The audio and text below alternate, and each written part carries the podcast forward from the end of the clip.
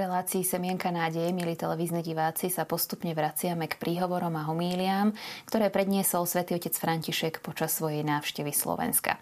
Dnes sa spolu vrátime naspäť na stretnutie, ktoré sa odohralo s rómskou komunitou na košickom sídlisku Lunik 9. A zaujímavé na tomto stretnutí bolo to, že svätý otec František si ho sám osobne vyžiadal.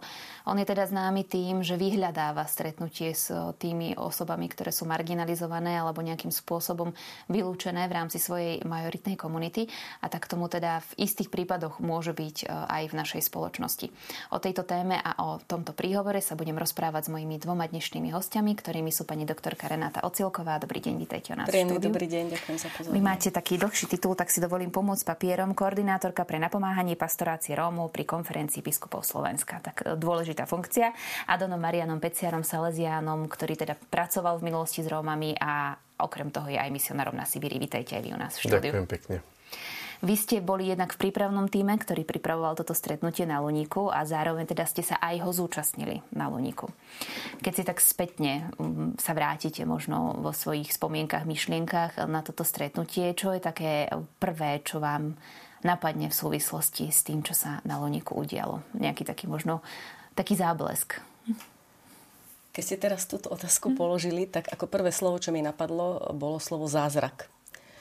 Pretože naozaj, keď sme sa to niekedy v júni dozvedeli, že príde Svetý Otec na Slovensko a že naozaj príde medzi Rómov a že dokonca neskôr sme sa dozvedeli, že si vybral Luník 9, tak to som považovala, že to je príliš krásne na to, aby sa to naozaj mohlo stať.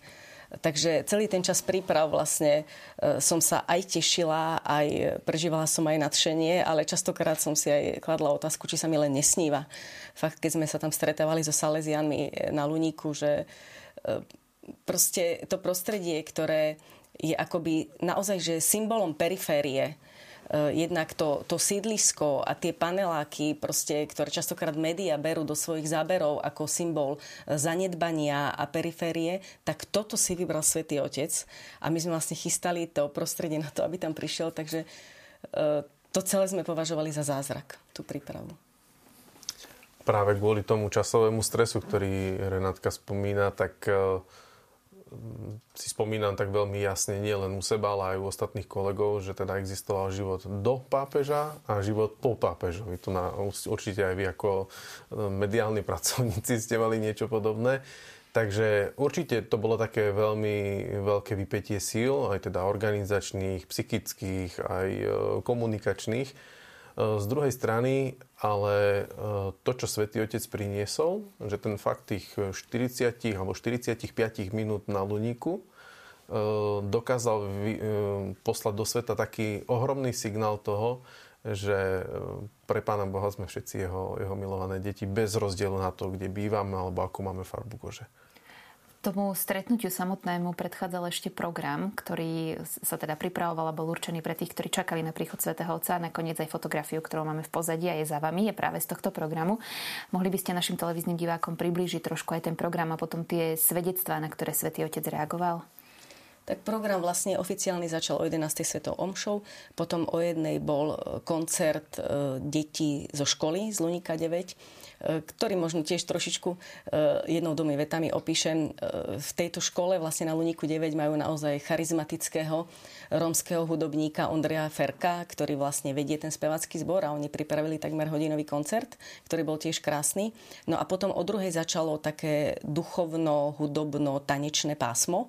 E, bolo to vlastne rozímanie nad piatimi desiatkami rúženca aj keď teda neboli to desiatky z jedného ruženca, sme zámerne vyberali tajomstva tak, aby vlastne symbolizovali život, eh, aby symbolizovali vlastne aj to heslo návštevy pápeža na Slovensku, to znamená eh, s Jozefom a Máriou na ceste za Ježišom a taktiež, aby sa dotkli aj životopisov blahoslavených Rómov. Čiže vlastne tie desiatky e, opisovali alebo dotýkali sa tém, ako je materstvo, spoločenstvo, väzenie, pretože oni, tí blahoslavení Romovia, boli aj väznení, ale tam bola aj symbolika e, nášho otroctva alebo väzenia hriechu, e, taktiež spoločenstvo a práca, pretože svätý Jozef. Takže sme sa vlastne dotkli týchto tém v tejto modlitbe a ku každému desiatku sme mali aj svedectvo, čiže zaznelo tam 5 svedectiev ktoré boli tiež veľmi silné. Boli to svedectva od Rómov. Niektoré hovorili o tom, napríklad z Kryžovej vsi, tam bol 42-ročný muž, e, Milan Hangur Bajo, e, s jedným takým 10-ročným ministrantom, tiež Milanom a oni vlastne hovorili o tom, ako proste Boh premieňa ich život, ako oni, e, ten dospelý muž hovoril, ako poctivo on pracuje a ako sa živia Božím slovom. On povedal doslova také, taký výraz, že sa živia Božím slovom. A ten chlapček vlastne hovoril o tom, ako rád ministruje, ako slúži Bohu pri oltári. No a potom tam boli ďalšie svedectvá. Dve boli vlastne o materstve a mali spoločného menovateľa v tom, ako tie ženy nemohli otehotnieť a ako vlastne zázračne otehotneli o zložitých, komplikovaných tehotenstvách modlitbách ako sa Boh oslávil naozaj, že oni obidve e, šťastne porodili a majú zdravé deti a e, naozaj aj s ťažkým príbehom, aj s predpovedou alebo prognozou lekárov, že to bude zlé a tie deti sú naozaj krásne a zdravé.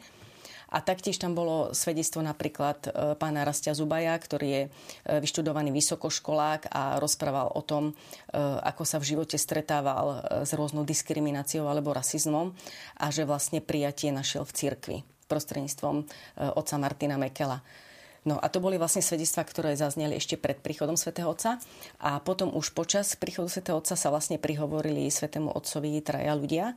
E, bol to najprv otec Peter Bešení, ktorý vlastne rozprával o, o misii Salesiánov, o rómskej misii. Salesiánov vôbec, nielen na Luniku 9. E, potom sa prihovoril pán Jan Hero. Je to vlastne vzácný človek. Janko Hero je tiež Róm a jeho príbeh je krásny v tom, že on si vlastne zobral Slovenku, s ktorou sa zoznámil na vysokej škole, počas štúdia na vysokej škole a oni naozaj žijú krásny život aj ako kresťania, nie ako vzdelaní a vzorní ľudia, ale sú to naozaj veľmi hlbokí kresťania. A tretí príbeh bol vlastne príbeh mladých rómskych manželov Reného a Nikoli, ktorí rozprávali o tom, že oni vlastne vyrastali na Luniku a že ich Salesiani podchytili, keď boli ešte deti, pripravili, pripravili ich vlastne e, k prvému svetému príjmaniu, k sviatosti birmovania, e, zosobášili ich, potom pokrstili ich deti a oni vlastne tým, že boli vedení, oni tam práve to hovorili, že ich Salesiani osobne sprevádzali, tak oni vlastne tak na sebe pracovali, že aj vyštudovali, tá Nikola vyštudovala vysokú školu, pedagogickú fakultu a potom si vlastne našli prácu, zobrali si hypotéku a kúpili si byt a vlastne sa integrovali integrovali do majoritnej spoločnosti. K týmto svedectvám sa ešte dostaneme prostredníctvom slov svätého Otca, pretože on na ne reaguje vo svojom príhovore a už sa teda môžeme pomaly presunúť k tomu, čo on hovorí v prvej časti príhovoru. E Drahí bratia a sestry, dobré popoludne.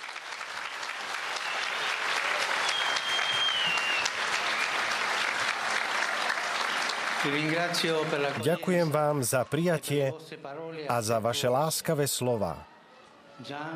Ján pripomenul, čo vám povedal svätý Pavol VI. Vy v cirkvi nie ste na okraji. Vy ste v srdci cirkvi. Nikto v cirkvi sa nesmie cítiť mimo alebo daný nabok. Nie je to len spôsob vyjadrovania, je to spôsob bytia cirkvi. Pretože byť cirkvou znamená žiť ako povolaný Bohom, Znamená to cítiť sa byť vlastníkmi života, byť súčasťou rovnakého týmu. Áno, pretože Boh si nás takto praje. Každého iného, ale všetkých zjednotených okolo Neho. Pán nás vidí spolu. Všetkých. A vidí nás ako deti. Má pohľad otca, pohľad zalúbenia v každom dieťati. Ak príjmem tento pohľad na seba, naučím sa vidieť dobre ostatných. Zistím, že mám vedľa seba ďalšie Božie deti a uznávam ich ako bratov a sestry. Toto je církev, rodina bratov a sestier s tým istým otcom, ktorý nám dal Ježiša za brata, aby sme pochopili, ako veľmi miluje bratstvo. A túži potom, aby sa celé ľudstvo stalo univerzálnou rodinou. Vy živíte veľkú lásku k rodine a pozeráte na církev na základe tejto skúsenosti. Áno, církev je domov, je to váš domov. Preto chcel by som vám zo srdca povedať, ste vítaní. Vždy sa cítite v cirkvi ako doma a nikdy sa nebojte v nej žiť. Nech nikto nenecháva mimo cirkvi vás alebo niekoho iného. dalla Chiesa.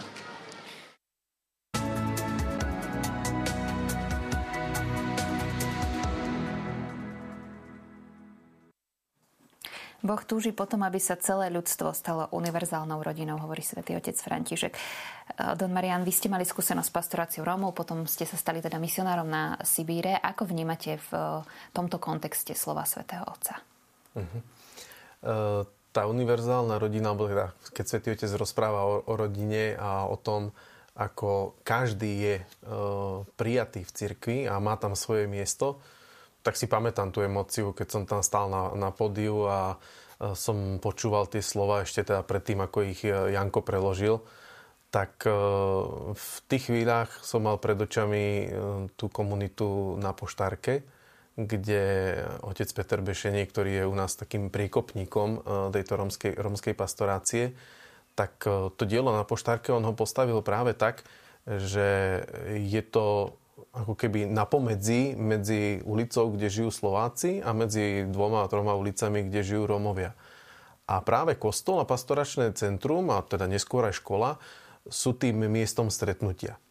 Tak e, práve pri nedelných svetých omšách, alebo niekedy aj cez týždeň, to bolo tak veľmi pekne vidno, že e, do kostola prichádzajú vlastne tí, ktorí uh, niekedy možno, že na záhrade naháňajú jeden druhého, lebo teda majú nejak, nejaký problém. Ale uh, práve pred Pánom Bohom, aj tak konkrétne, uh, fyzicky, viditeľne, uh, sme, si všetci, sme si všetci rovní a sme, sme súčasťou jednej rodiny. Aj s problémami, aj s ťažkosťami, ale sme, sme na jednom mieste a spoločne sa modlíme k Pánu Bohu a ho chválime. Tak toto je, myslím, že taká veľmi pekná myšlienka, veľmi potrebná myšlienka a práve ňou Svetý Otec za, začal tento, tento svoj príhovor, tak pre mňa to bolo naozaj také veľmi, veľmi dojímavé, aj také osobné. Ďakujeme veľmi pekne. Áno, to osobné svedectvo je vždy také najsilnejšie. Svetý Otec okrem iného povedal Romom, že sú stále vítaní v cirkvi, že sa majú v cirkvi cítiť ako doma a nemať sa v nej žiť. Už tieto samotné slova naznačujú, že Romovia sa možno cítia niekedy vylúčení aj z cirkvi na Slovensku. Vy ako koordinátorka pastorácie Romov na Slovensku, ako vnímate tieto slova svätého Otca?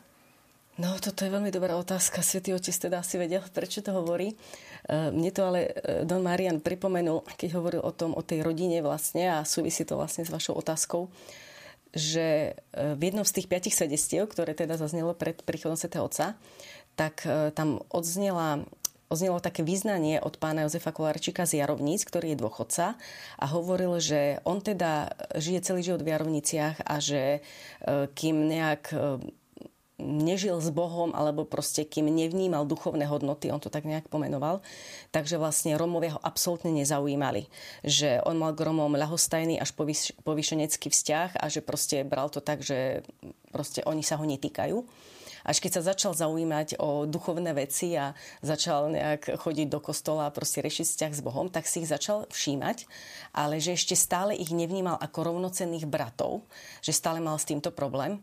Až keď sa v 98. roku stala vlastne taká tragédia, že povodeň zobrala domy Rómom v tej rómskej osade a 50 ľudských životov v tej, rómskej, v tej rómskej osade. A vtedy tam pôsobili Salesiani ešte v 98 roku.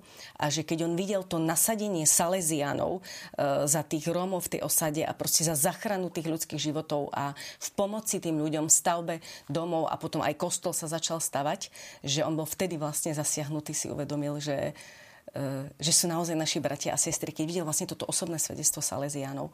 No a prejdem teda k tej vašej otázke, že ako, aké je postavenie Rómov, tak e, je rôzne. Ako, asi by som klamala, keby som povedala, že sú všade prijatí, kde vstupuje, vstupí kresťan. E, to postavenie je rôzne. Akože aj naprieč Slovenskom, aj naprieč spoločnosťou, naprieč dedinami, obcami, naozaj spoločenstvami, e, školami a tak ďalej. To postavenie je rôzne a častokrát, áno, ľudia prestup, prestup, alebo pristupujú k, k Rómom s predsudkami, možno niekedy opravnenými, niekedy vôbec nie.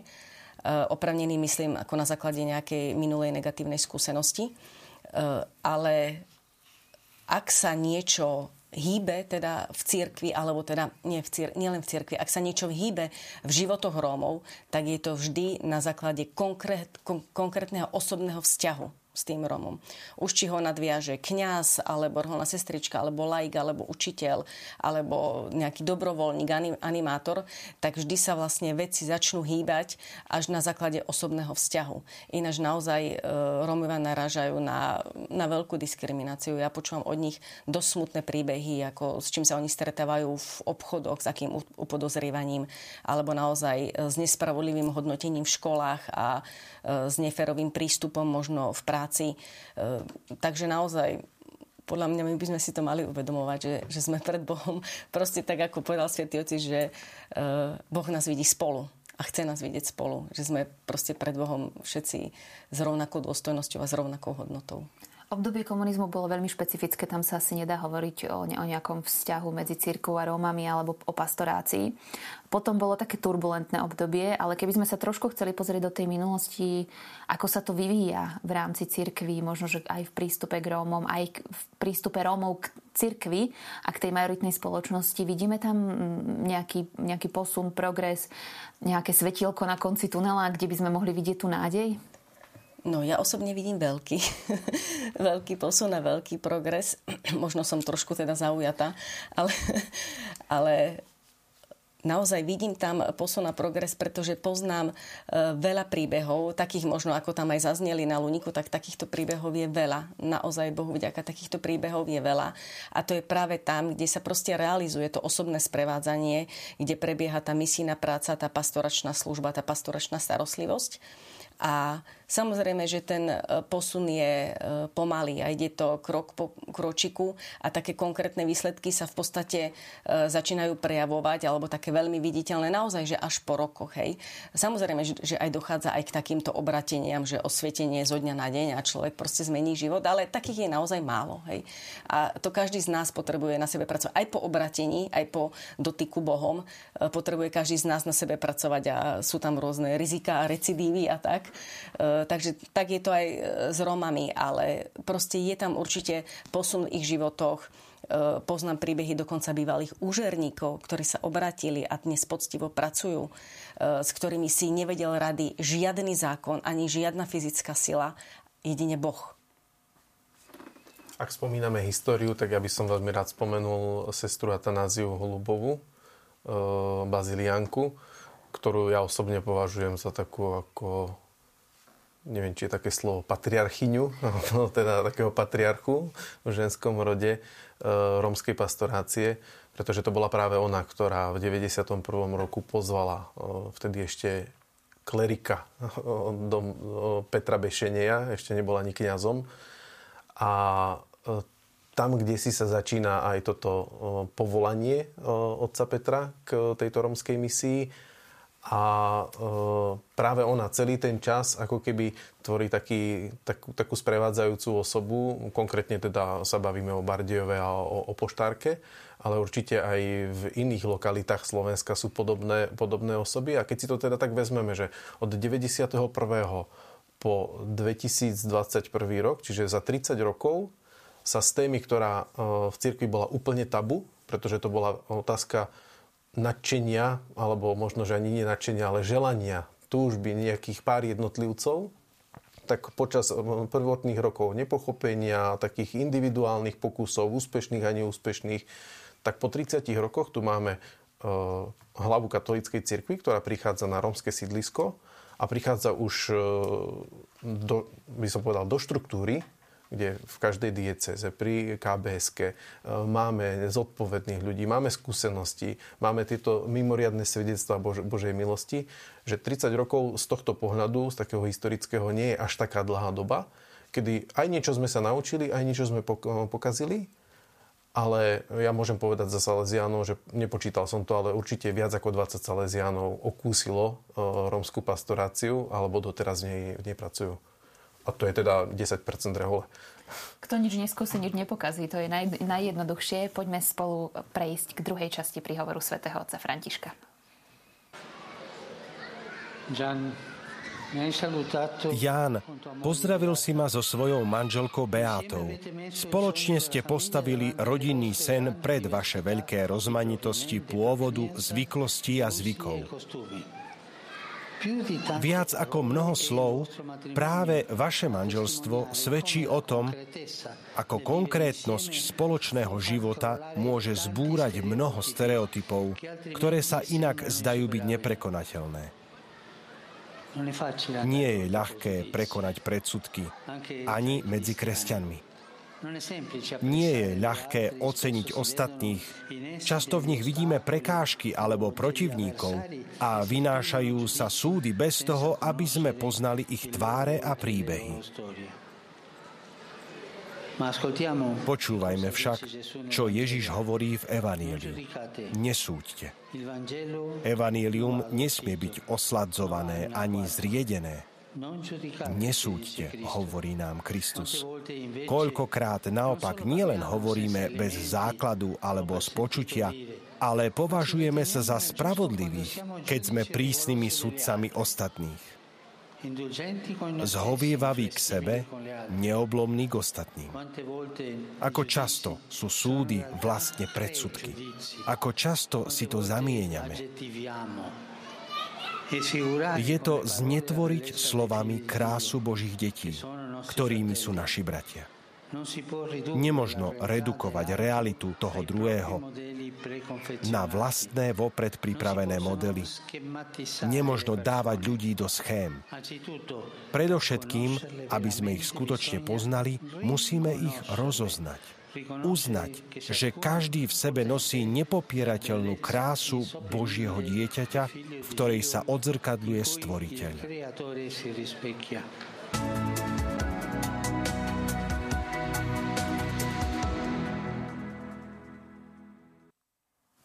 Predsudky, súdy, snaha vidieť Rómov podľa nejakej schémy. O tomto všetkom svätý otec František jasne hovorí a hovorí teda, že je to nesprávne. A asi pomerne často v tej našej majoritnej spoločnosti do tých predsudkov, ako ste to teda už trošku aj naznačili, a do tých schém e, ľahko zapadáme a ľahko sa nimi necháme ovládnuť. Ako je to s vami, ktorí teda buď ste pracovali aktívne, alebo pracujete stále s touto e, rómskou menšinou, rómskou populáciou? Podarilo sa vám ako keby odbúrať tie predsudky, tak vnútorne e, tie schémy opustiť? Tak predsudok je asi niečo také, čo je veľmi silno spojené so zvykom Že teda zvykneme sa na človeka pozerať cez určité okuliare, cez určitú, cez určitú prízmu. A nie vždy je to jednoduché. Hlavne vtedy, keď to naráža na tie zvyky, ktoré sú nám vlastné a ktoré sú pre nás také, by som povedal, až svete. Si pamätám jednu takú situáciu, keď sme tam s chlapcami na poštárke hrali, hrali futbal, tam pri kostole sme mali také ihrisko. No a hm, to bola aj taká určitá skúška z ich strany, predpokladám, že teda zrazu sa objavila fľaša s, s malinovkou. No a tak chlapci si odpili, no a potom podali aj mne tú fľašu, že aby aj ja som si odpil. No a v tej chvíli e, človek mal fakt, že 3 sekundy na to, aby, aby sa zareagoval a že či zareagovať e, s tými nejakými hygienickými predsudkami alebo s nejakými rasovými predsudkami alebo zdravotnými alebo e, či do toho vložiť e, srdce, alebo do toho vložiť to, to priateľstvo. A oni všetci na mňa pozerajú, že teda, že čo spravím. Že toto sú častokrát také, také momenty, kedy e, človek tie predsudky musí, musí zahodiť, keď mu je vzácnejší ten vzťah. Keď mu na nejakom vzťahu nezáleží, alebo keď vôbec ku vzťahu nedošlo, tak vtedy predsudky majú, majú nadvládu nad. Ja môžem povedať o mojom takom vývoji straty alebo uzdravenia z predsudkov. Chcem ešte najprv povedať, že ja vlastne nie som len teoretik, ktorý žije v Bratislave. Ja pochádzam z východného Slovenska, z Vranova na Toplov, kde som žila do 22 rokov a teda som žila s Rómami tak bežne, ako sa proste žije v týchto mestách na východe, kde, kde proste majú dosť výrazné zastúpenie. Jednak som mala aj spolužiačku, veľmi dobrú priateľku Rómku a aj, aj viacero spolužiakov som mala, ktorým som pomáhala s matematikou, fyzikou a tak. A tiež si pamätám na takúto stopu. A potom teda vlastne aj po strednej škole som už pracovala v detskom domove, kde som mala rómske dievčatka e, v mojej skupinke. Ale e, pamätám si na takúto skúsenosť, že teda pri Vranove, alebo teda tak na kraji Vranova bola aj taká malá rómska osada, cez ktorú som sa bála chodiť ale pamätám si to do, do nej, že som sa nebala kvôli ľuďom, ale kvôli tomu, že ja som sa bala psov, hej, psa som sa bala. No, ale že, že len chcem povedať, že som mala proste konkrétne, rôzne konkrétne skúsenosti s Romami a e, keď som teda začala k ním teraz chodiť asi teda pred tými 12 rokmi do tej romskej osady, tak jednak začalo to cestou moje dieťa z decaku, ktoré sa mi ozvalo asi po 15 rokoch. Jedno z tých dievčat, ktoré teda je už dospelá žena, samozrejme len o pár rokov mladšia odo mňa a ona sa vydala do rómskej osady, čiže vlastne tam siahajú tie začiatky. Ale s týmto ako by som e, nemala problém, že chodiť do osady. E, ale tiež sa to postupne vyvíjalo, ako hovorí Don Marian, aj s tým, že najesť sa a napiť sa. A to tiež viem, že to znamená veľmi veľa pre Romov, keď, keď s nimi stolujeme. A ja to vnímam tak, že naozaj, že Boh proste premienial moje srdce, že ho postupne pripravoval a premienial ale taký veľký zlom e, si pamätám v mojom živote, čo tiež považujem za Božiu milosť. E, keď som e, pozvala rómske ženky k nám do Bratislavy na návštevu a Pozvala som ich, ale som si myslela, že ich ubytujem niekde u sestričiek alebo proste niekde, že vybavím nejaký projekt. Som si nevedela predstaviť, že by som ich zobrala k nám. A ani som E, nemala s tým problém možno zobrať k nám, ale ja som sa hambila s nimi prejsť po sídlisko. Som si hovorila, že čo ja tu, bratislavská komunálna poslankyňa, hej, vtedy som bola, že tu budem chodiť s Romami po sídlisku. Takéto myšlienky e, proste mi vierili hlavou a ja som vtedy počula úplne taký jasný hlas. Myslím, že to bol od Boha, že čím si si zaslúžila, že si sa ty nenarodila v romskej osade. A to vlastne úplne zmenilo môj pohľad. Úplne som si uvedomila, že že všetko, čo mám, som dostala, však vlastne je to aj v Biblii, že čo máš, čo by si nebol dostal. Všetko sme dostali a dostali sme zadarmo. A tak sa to naozaj vo mne okamžite proste vyvíjalo, že zadarmo ste dostali, zadarmo dávajte. A to bol vlastne zlomový moment, kedy som e, prestala mať vlastne problém úplne aj po tejto stránke. Je toto možno cesta aj pre, pre nás ostatných uvedomiť si, že naozaj všetko, čo sme dostali, je Boží dar a v podstate nezaslúžený Boží dar, lebo ako ste to povedali, ktokoľvek z nás sa mohol narodiť v tej rómskej osade. Čiže je toto aj možno pre nás ostatných cesta, ako sa zbaviť tých predsudkov? Je veľmi zaujímavé, že 4. júla, keď svätý Otec po modlitbe Aniel pána oznámil, že príde na Slovensko, tak e, práve vtedy bolo evanielium na, na túto tému, že pán Ježiš mal tiež skúsenosť s tým, ako ho jeho rodáci v Nazarete e, nepríjmali a pozerali sa na ňo cez, e, cez predsudky. A Svetý Otec tam hovorí takú zaujímavú myšlienku, že práve e, tá pohodlnosť zvyku, a on používa dokonca slovo nadvláda predsudkov, zabraňujú tomu, aby sme e, v živote dokázali načerpať tú e, radosť zo života, novosť zo života a aby sme sa dokázali nechať prekvapiť životom. Že toto mne príde také veľmi rozhodné v, tej, v tejto téme predsudkov, že ak tá naša zvykovosť a to, keď predsudok má nad nami vládu, nám zabraňuje vlastne takému plnohodnotnému životu, by som povedal. Pretože e, to je tiež myšlienka svätého Otca, že ten predsudok nás uzatvára v jednej bubline a toho druhého uzatvára tiež ako keby vo vezení. Pretože my ho tým svojim súdom, tým svojim pohľadom ho za, zatvoríme a on nemá šancu sa, sa z, ne, z, neho, z neho dostať. A práve toto vraví Svetý Otec, že e, Pán Boh je Bohom novosti. On je Bohom prekvapení. A keď my sa proti tomuto prístupu uzatvoríme, tak e, nemáme šantu žiť život naplno. Trošku ešte o predsudkoch hovorí Svetý Otec aj v tom ďalšom príspevku, takže posunieme sa ďalej prostredníctvom jeho slov.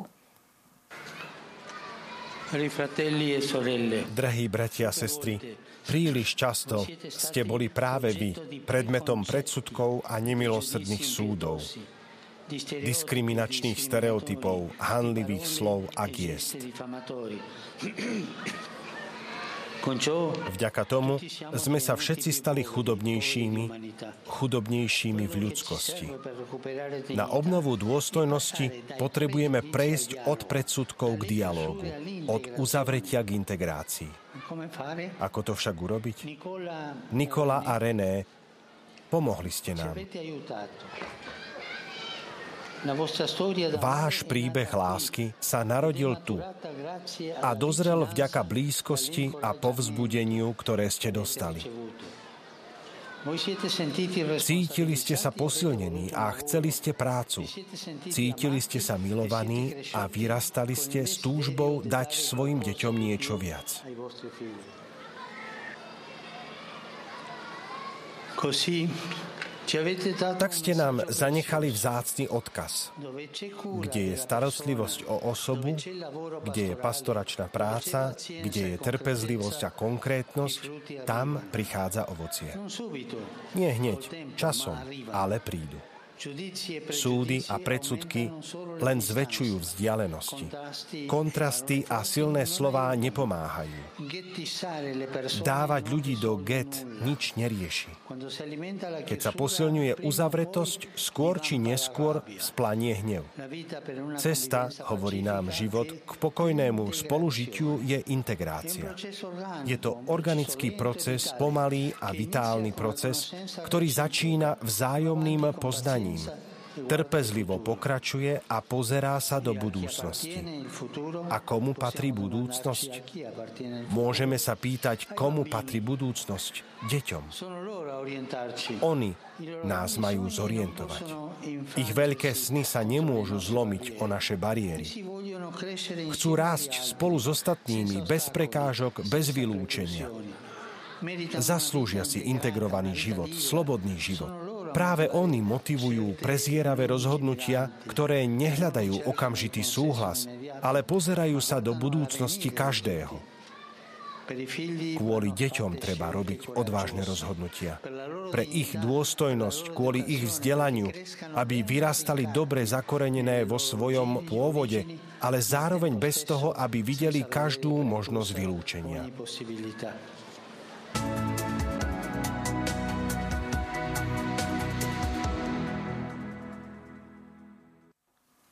Práve v tejto časti príhovoru sa svätý Otec znovu vracia k tomu príbehu Nikolia Reného, ktorý my sme už vlastne vo vode trošku naznačili, keď ste spomínali, že aké svedectva zazneli, ale zároveň sa dosť intenzívne venuje aj otázke detí, ktoré sú vlastne budúcnosťou. Mm, ako je to teda možno s nejakými konkrétnymi projektami pre deti, nielen s rómskymi deťmi, ale aj teda aj s tou majoritnou spoločnosťou, aby sa navzájom vnímali ako rovnocenní partneri? Možno by som najprv začala alebo nadvezala na to svedectvo, že vlastne Nikola a René povedali to, že sa im Salesiani venovali od detstva, alebo teda od, od skorej mladosti. E, čiže podľa mňa to je tiež dôležité, že naozaj že tie naši misionári, že podchytávajú deti, naozaj už cez tie stredka, doučovanie, rôzne výlety, tábory, ministranské akcie, duchovné obnovy a tak. To sú veľmi dôležité semienka, ktoré sa vlastne e, zasejú tým deťom a naozaj proste životná skúsenosť nám ukazuje, že to má zmysel a že aspoň v nejakom percente to ostáva a že to mení aj ich postoj ehm, k štúdiu, k vzdelávaniu, k učeniu sa a potom naozaj sú lepšie prosperujú v škole a, a robia si vzdelanie, už či stredoškolské alebo aj vysokoškolské. A čo sa týka teda tej práce s deťmi, to ste veľmi dobre e, poznamenali, že je dôležitá možno práca aj s deťmi z majority, aby teda nemali predsudky. A môžem povedať takú osobnú skúsenosť, že náš najmladší, najmladší syn, ktorý má teda 11 rokov, čiže sa narodil u nás už do toho prostredia, keď sme vlastne chodili už e, do osád a chodili, chodia k nám Rómovia a proste máme s nimi priateľský vzťah Čiže on e, nemá žiadny predsudok, e, nič proste, žiadnu negatívnu skúsenosť. Pre ňu sú proste oni iba naši priatelia, alebo teda sú naši priatelia. Tak vlastne on, on ani nerozumie, keď niekto niekde povie nejaký rasistický vtip, on proste nerozumie, lebo to sú jeho blízki priatelia. Hej. Tak e, možno aj toto by bola cesta, aby sa možno viac šírili tie, proste tie pekné príbehy o Rómoch, hej? pretože naozaj tie deti sú e, tabula rasa a proste pokiaľ nemá zlú skúsenosť, nemá dôvod e, mať predsudky. A ja si ináč myslím, že, že k tomu búraniu predsudkov Nechcem sa teda dotknúť iných projektov, ale myslím si, že najvýraznejšie prispieva církev. E, pretože Eh, tá naša služba, alebo teda tá misijná práca, alebo pastoračná starostlivosť stojí hlavne na osobnom vzťahu. Podľa mňa, lebo tie mnohé e, také projekty, ktoré sú tiež veľmi potrebné, ako myslím, že štátne, verejné, obecné, e, podpora vzdelávania, e, neviem, pomôcky, e, zdravotnícka osveta a tak ďalej, to všetko je potrebné, ale e, sú to väčšinou také akože masové e, proste tie nástroje verejnej politiky, poviem to. Ale e, tá naša služba naozaj stojí na osobnom vzťahu a e, podľa mňa tu, tu sa akože najviac búrajú tie predsudky a stavajú tie mosty. Je takým mimoriadným zjavom, že ako Salesiani sme zriadovateľia materskej škôlky. Hej, že teda my sa skôr uh, zaoberáme deťmi, mládežou, rodinami a najprv to bola škôlka a teraz je to spojená škola blahoslaveného Zefirina na Poštárke, ktoré sme zriadovateľia. A táto uh, potreba, alebo tento fakt vyšiel práve z toho, že uh, zmysel má tá naša pastoračná práca vtedy, ak je dlhodobá ak e, vezme a pomáha e, rodine hneď od, od začiatku, odkedy sa e, to dieťa, dieťa narodí, nie len tým, že ho pokrstíme, pretože toto si všetci tak akože rýchlo želajú, že prídu a prinesú dieťa, aby, aby, aby bolo pokrstené, ale aj z toho výchovného pohľadu. A tým pádom je to taký pomerne pevný základ, na ktorom sa potom dá budovať aj ten prvý stupeň a prípadne potom už aj druhý stupeň alebo ďalšie stupne vzdelania, ktoré už teda idú, idú, idú, idú mimo nás.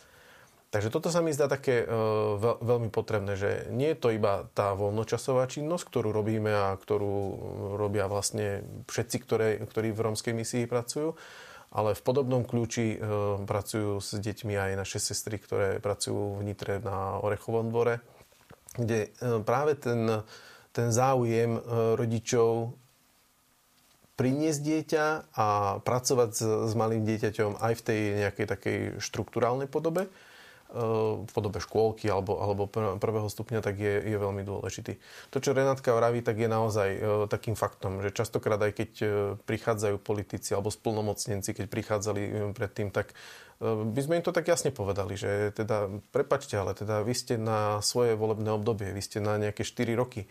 A potom buď sa to potvrdí, alebo príde niekto iný po voľbách a niekde tá, tá priorita zostáva tá istá, veľmi často sa mení a napríklad tam, kde je ehm, garantom rehola napríklad, tak tam aj keď jeden, dva a piati ľudia vypadnú alebo sa zmenia, tak po nich prichádzajú ďalší. Že je tam určitá tá garancia tej, tej dlhodobosti a vravím, zatiaľ to teda nie sú 10 ročia, ale už teraz vidno e, určité, určité plody a to som si tak uvedomil, keď sme pripravovali také e, krátke videá o pastorácii e, medzi Rómami, tak na poštárke, kde sa začalo už pred 30 rokmi, tak tam pred kostolom chlapi ďakujú Salesiánom za to, čo v ich živote spôsobili a v ich rodinách.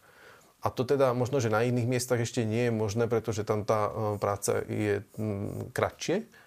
Ale toto aj pre mňa bolo také veľ, veľmi silné, že, že naozaj, že ak sa tým ľuďom človek s láskou a dlhodobo venuje, tak ten výsledok skôr alebo neskôr príde. Ale treba začať od detí. Krásne je, že v ďalšej časti Svetý Otec ďakuje všetkým tým, ktorí sa venujú Rómom na Slovensku aj teda v rámci tej pastorácie. A my si to teraz spolu pozrieme.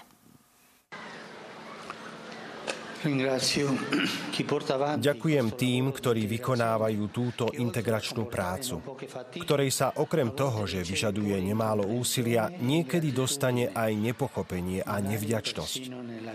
Dokonca azda aj v cirkvi. Drahí kňazi, reholníci a laici, milí priatelia, ktorí venujete svoj čas tomu, aby ste svojim bratom a sestrám poskytli všestranný rozvoj. Ďakujem. Ďakujem za všetku prácu s tými, ktorí sú na okraji. Myslím aj na utečencov a väzňov. Zvlášť im, ako aj celému väzenskému prostrediu, vyjadrujem svoju blízkosť. Ďakujem, Don Peter, za to, že ste nám povedali o pastoračných centrách, kde nerobíte sociálnu asistenciu, ale osobné sprevádzanie. Ďakujem vám, Salesiáni.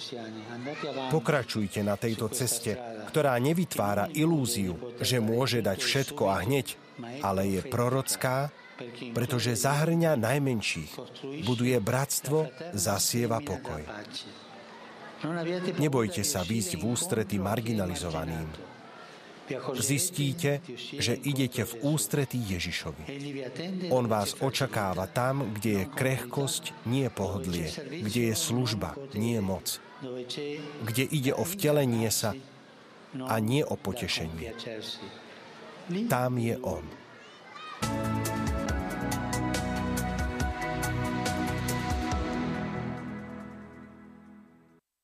Je to vidieť, že svätý otec František si naozaj váži prácu všetkých tých, ktorým sa venujú marginalizovaným skupinám v spoločnosti. Napadlo mi, že som ešte zabudla sa spýtať na jednu vec. Čo Rómovia samotní medzi sebou vlastne? Oni tiež majú vlastne navzájom predsudky, lebo aj rómsky jazyk je trošku iný, nie sú všetci z rovnakých komunít. Aj Slováci, západniari majú predsudky voči východniarom.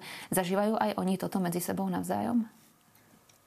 Moja skúsenosť je taká, teda môžem si zobrať slovo, že majú aj Romovia predsudky voči Slovákom. Dokonca, čo som teda bola prekvapená, keď som ich počúvala, že oni sa tiež boja Slovákov, že tiež rozprávali takéto, keď rozprávali nejaké príbehy alebo svedectva o uzdravení, vnútornom uzdravení vo vzťahoch, tak hovorili, hovorili aj o tom, že sa báli Slovákov, že sa báli s nimi nadviazať vzťahy. Ja som úplne nechápala, že prečo.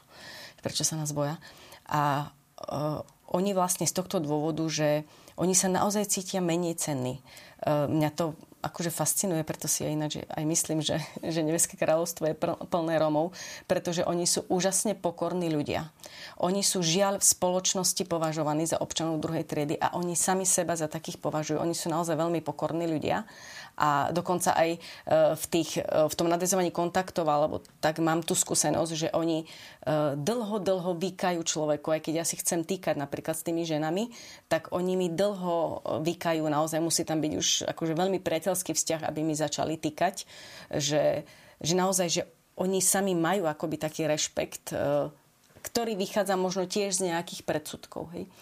A chcem ešte k tomu povedať to, že, že keďže naozaj tu proste bojujeme s predsudkami aj, aj my, aj majoritná spoločnosť, aj mi, minoritná, že to považujem za, za úžasnú hĺbku a prorocké slova svätého Otca, že on sa toľkokrát e, proste vyjadril k tým predsudkom v tej svojej reči, pretože Uh, on je naozaj akože úžasný realista, naozaj, že uh, proste hlava cirkvi, ktorá je polná cirkev, ako nás stále uh, pozýva k tomu, aby sme proste išli k tým ľuďom, čo nás potrebujú, k tým ľuďom na periférii, čo on sám robí naozaj úžasne. Hej. Mohli by sa vyťahnuť rôzne jeho, nielen zelené štvrtky, ale proste rôzne jeho návštevy a pastoračné cesty a tak ďalej. E, takže naozaj proste, že Svetý Otec je úplne v tomto úžasný, že nie náhodou on spomína tie predsudky a nás k tomu pozýva, pretože ešte tam sa aj pomenúva, že, že predsudky sú vlastne súdy a že častokrát si možno ešte myslíme, že aký sme spravodliví, keď my to proste vieme rozsúdiť. Hej. A to nie je pravda, pretože Ježiš nás jednoznačne vyzval, že nesúďte, proste nemáme súdiť. Hej. A tak to považujem tiež za také prorocké od Svetého Otca, že nás k tomu pozýva. Čo teda tie predsudky medzi Rómami navzájom? Myslím, že si potrebujeme uvedomiť, že na Slovensku je to približne tak pol na pol, že polovica e, Rómov na Slovensku je, by sme povedali, ako keby taká integrovaná, alebo žije v takom užšom kontakte s majoritou a polovica uh, sú naozaj takí vytesnení v osadách alebo na, kraj, na kraji dedín, kde si pod lesom. A e, z tohto častokrát pramení aj ten, taká nejaká vzájomná nevraživosť, by som povedal, alebo niekedy aj taká závisť Veď samotný e, problém e, e, lichvy, hej, že užerníctva, tak to, to nie bieli požičiavajú, alebo Rom, Slováci požičiavajú. To Rom Romovi požičiava na, na 100% úžeru. Čiže v tomto je naozaj ten fakt, že nedá sa na nich pozerať ako na, na, na nejakú jednoliatú, jednoliatú masu, že na Slovensku napríklad máme olašských Romov, aj, ktorí úplne inak sa pozerajú napríklad na tých, ktorí žijú na východe v, v osadách. Pretože majú aj iné zvyky, inú kultúru a častokrát je to spojené bohužiaľ aj s týmito negatívnymi zjavmi, ako som už spomínal, alebo teda aj so samotnými, so samotnými predsudkami, že m, mm, nedá sa asi naozaj tak na nich pozrieť tak e, úplne, úplne všeobecne a nasadiť na nich opäť nejaký e, jednotný vzorec, či už z nášho pohľadu, alebo aj z, z toho ich, ich romského pohľadu. Svetý otec František v tomto, v tomto poslednom, teda e, v tejto poslednej časti príhovoru, ktorý sme videli, niekoľkokrát povedal slovo ďakujem a naozaj teda ďakoval tým, ktorí pracujú. Nie je to úplne bežné v tých príhovoroch. V podstate počula som všetky jeho príhovory, myslím, že som ich aj čítala a nepamätám si, že by to ešte niekde urobil. Ako ste vy vnímali tieto jeho slová, ktoré boli vám konkrétne adresované, pretože vy ste tí, ktorí pracujú s touto komunitou? Ja som vnímala návštevu svätého Otca ako obrovskú satisfakciu. Už tú samotnú návštevu svätého Otca som vnímala ako obrovskú satisfakciu, keď sme sa teda dozvedeli, že príde na Luník 9. Dokonca pán Boh je taký dobrý, láskavý a pozorný aj v maličkostiach, že to bolo zrovna na moje národky. Takže ja som to brala naozaj ako, ako obrovský taký darček z neba a darček od Svetého Otca. Naozaj, že že proste prišiel e, medzi nás do stredu tých opovrhovaných ľudí a do stredu e, medzi misionárov, ktorí sa často s tými opovrhovanými tiež stávajú opovrhnutými. Takže to som už považovala toto za obrovskú satisfakciu a aj keby nič nepovedal, mne by to stačilo, že tam prišiel. A napokon, napokon keď povedal tieto slova, čo ste povedali, ja som si to vlastne spočítala, on povedal sedemkrát ďakujem. A ja považujem naozaj papeža Františka za proroka v mnohom, tak si myslím, že toto tiež nie je náhoda, že to ďakujem povedal sedemkrát, že jednak on ako Argentínčan rozumie tomu, rozumie ľuďom na periférii, rozumie tejto službe a jednak on túto misiu stále žije a chcel tým podľa mňa naozaj vyjadriť tú takú, že nekonečnú vďaku. Papež František veľmi často opakuje na rôznych stretnutiach, že také tri základné slova, ktoré by mal človek, e, nielen kresťan, ale vo všeobecnosti človek e, vedieť, používať, tak to sú práve prepač, prosím a ďakujem. Takže v tomto je aj takým osobným príkladom, že teda e, vie to robiť. A druhý taký moment, ktorý by som spomenul, je to, tieto ďakujem z pohľadu spolubratov, ktorí žijú na Loníku. Ja som tam dva týždne s nimi prežil aj dňom, aj nocou. A e, z tohto pohľadu e, svätého Otca úplne tak chápem, aj, aj mu rozumiem, že e, človek, hoci zasvetená osoba, hoci ako vraví Svetý Otec, že vidíme Ježiša a robíme to kvôli Ježišovi. Že to nerobíme kvôli nejakým ziskom, grantom alebo neviem čomu, ale robíme to kvôli Ježišovi. Ale aj napriek tomu žiť 24 hodín denne, konkrétne na Luníku 9, v obklopení, v obkolesení e, bytoviek, hudby, ktorá niekedy hrá do polnoci, niekedy do 3 ráno a už o 7 ráno zase hrá, že tak keď sme sa modlili ráno, tak bolo treba zatvoriť okno, aby sme sa vôbec akože pri tom breviári počuli, že človek tam potom niekedy naozaj má takú uh, túžbu sa, sa spýtať samého seba, no že na čo to tu robím? Alebo kvôli čomu to tu robím? A ešte teda potom prídu, vynadajú, zlomia, uh, prelezú plot, niečo zoberú. A táto otázka e, prichádza, nehovorím, že denne, ale prichádza, prichádza veľmi často. A tí naši bratia, oni tam niektorí roky už žijú dňom aj nocou. Tak práve preto počuť od Svetého Otca tieto slova vďačnosti, myslím, že je to také veľmi e, ľudské a také veľmi pochopiteľné a som naozaj vďačný Svetému Otcovi, že to, že to tak, takto zakončil ten svoj príhovor. A teda ku koncu príhovoru Svetého Otca zostalo ešte pár slov, ktoré si teraz spolu vypočujeme. A všetkých vás pozývam, aby ste prekonali strach, rany minulosti, s dôverou krok za krokom. V poctivej práci, v dôstojnosti zarábania si na každodenný chlieb, v budovaní vzájomnej dôvery. A v modlitbe za seba navzájom, pretože to je to, čo nás vedie a dáva nám silu. Povzbudzujem vás, žehnám vám a prinášam vám objatie celej cirkvi. Ďakujem. Paligraf.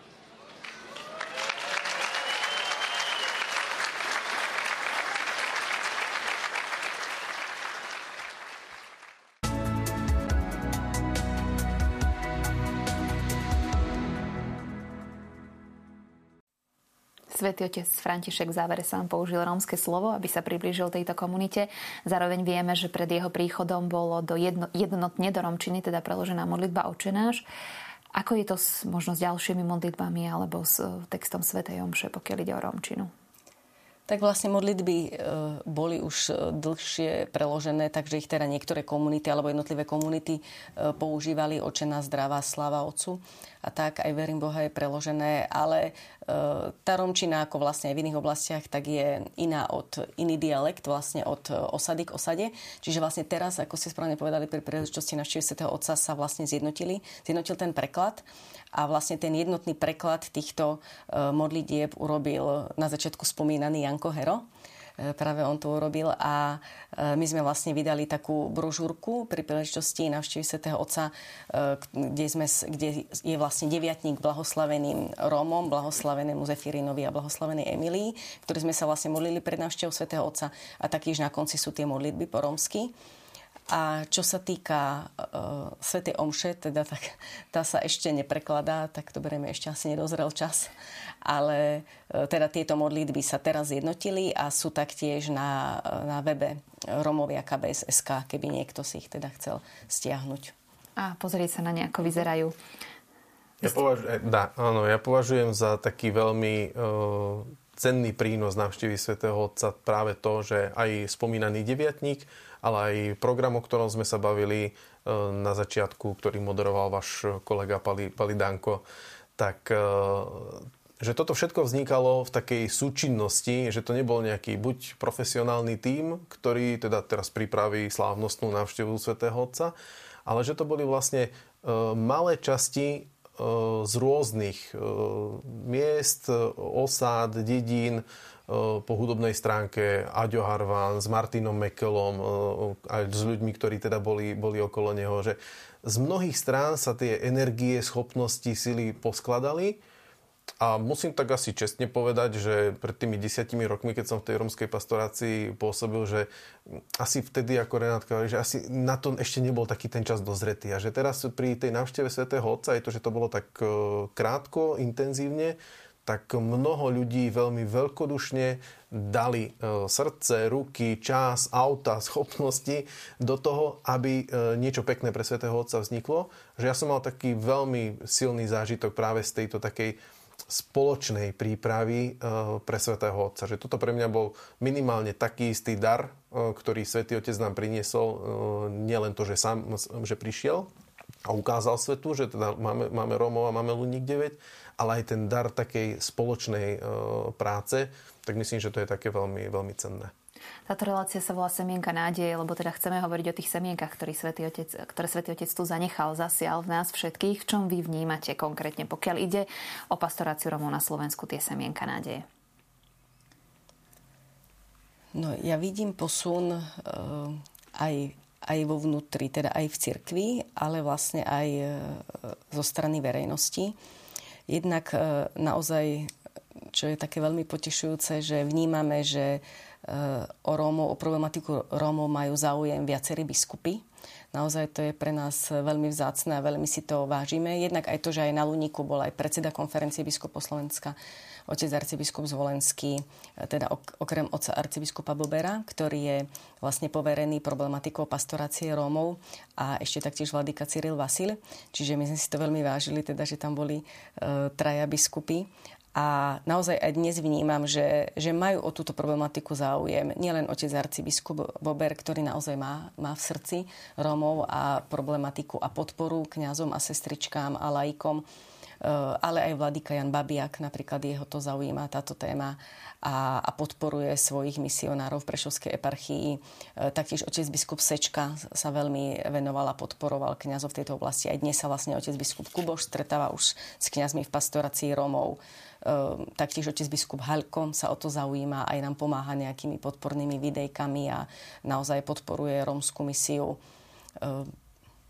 ospravedlňujem sa, ak som nespomenula všetky otcov biskupov, ale naozaj, že my cítime aj podporu v cirkvi. E, naozaj Bohu vďaka za toto je jedna vec. A druhá vec, čo vidím také semienko, e, čo sa vlastne stalo e, deň po odchode svätého Otca, vlastne vo štvrtok, lebo teda streda, potom 15. bol štátny sviatok a potom vo štvrtok prvý pracovný deň, tak v tej škole na Luniku prišli zamestnankyne rómske žienky v tej škole, asistentky a upratovačky a tak, prišli za riaditeľkou školy a povedali jej, že oni by sa chceli s niekým stretávať a rozprávať sa o Bohu a modliť. A mne to teda e, pani rejiteľka školy povedala a viac podnetov som nepotrebovala. Hneď som začala dávať dokopy tým a už v oktobri sme sa prvýkrát stretli. Prišlo takmer 30 žien. Stretli sme sa teda u Salesianov na Luniku a uh, ináč to bolo úžasné, že boli s nami naozaj aj otec uh, Joško Gibala a tak. Aj nám slúžili Svetu Omšu aj otec Peťo Veselský, Peťo Žatkulak. A čo bolo teda krásne, že keď sme sa vlastne zoznamovali, tak tie ženy pri predstavení, takmer každá z nich povedala, že boli tak zasiahnuté návštevou pápeža, že zatúžili po Bohu. Takže uh, určite tam bolo niečo zasiaté a, a Boh dáva vzrast, tak spolieham na Neho. Spoliehame sa na neho. Ja vám ďakujem veľmi pekne. Naša relácia je, že na konci s vami by som sa naozaj vedela rozprávať ešte aj ďalšiu hodinu. Prejem, aby tie slová svätého Otca, ktoré zazneli na Slovensku, naozaj boli požehnaním pre nás všetkých. Daj Bože. Ďakujem pekne. Vám, milí televízni diváci, samozrejme ďakujem za pozornosť. Teším sa, že ste s nami a teším sa na vás opäť pri ďalšej relácii. Dovidenia.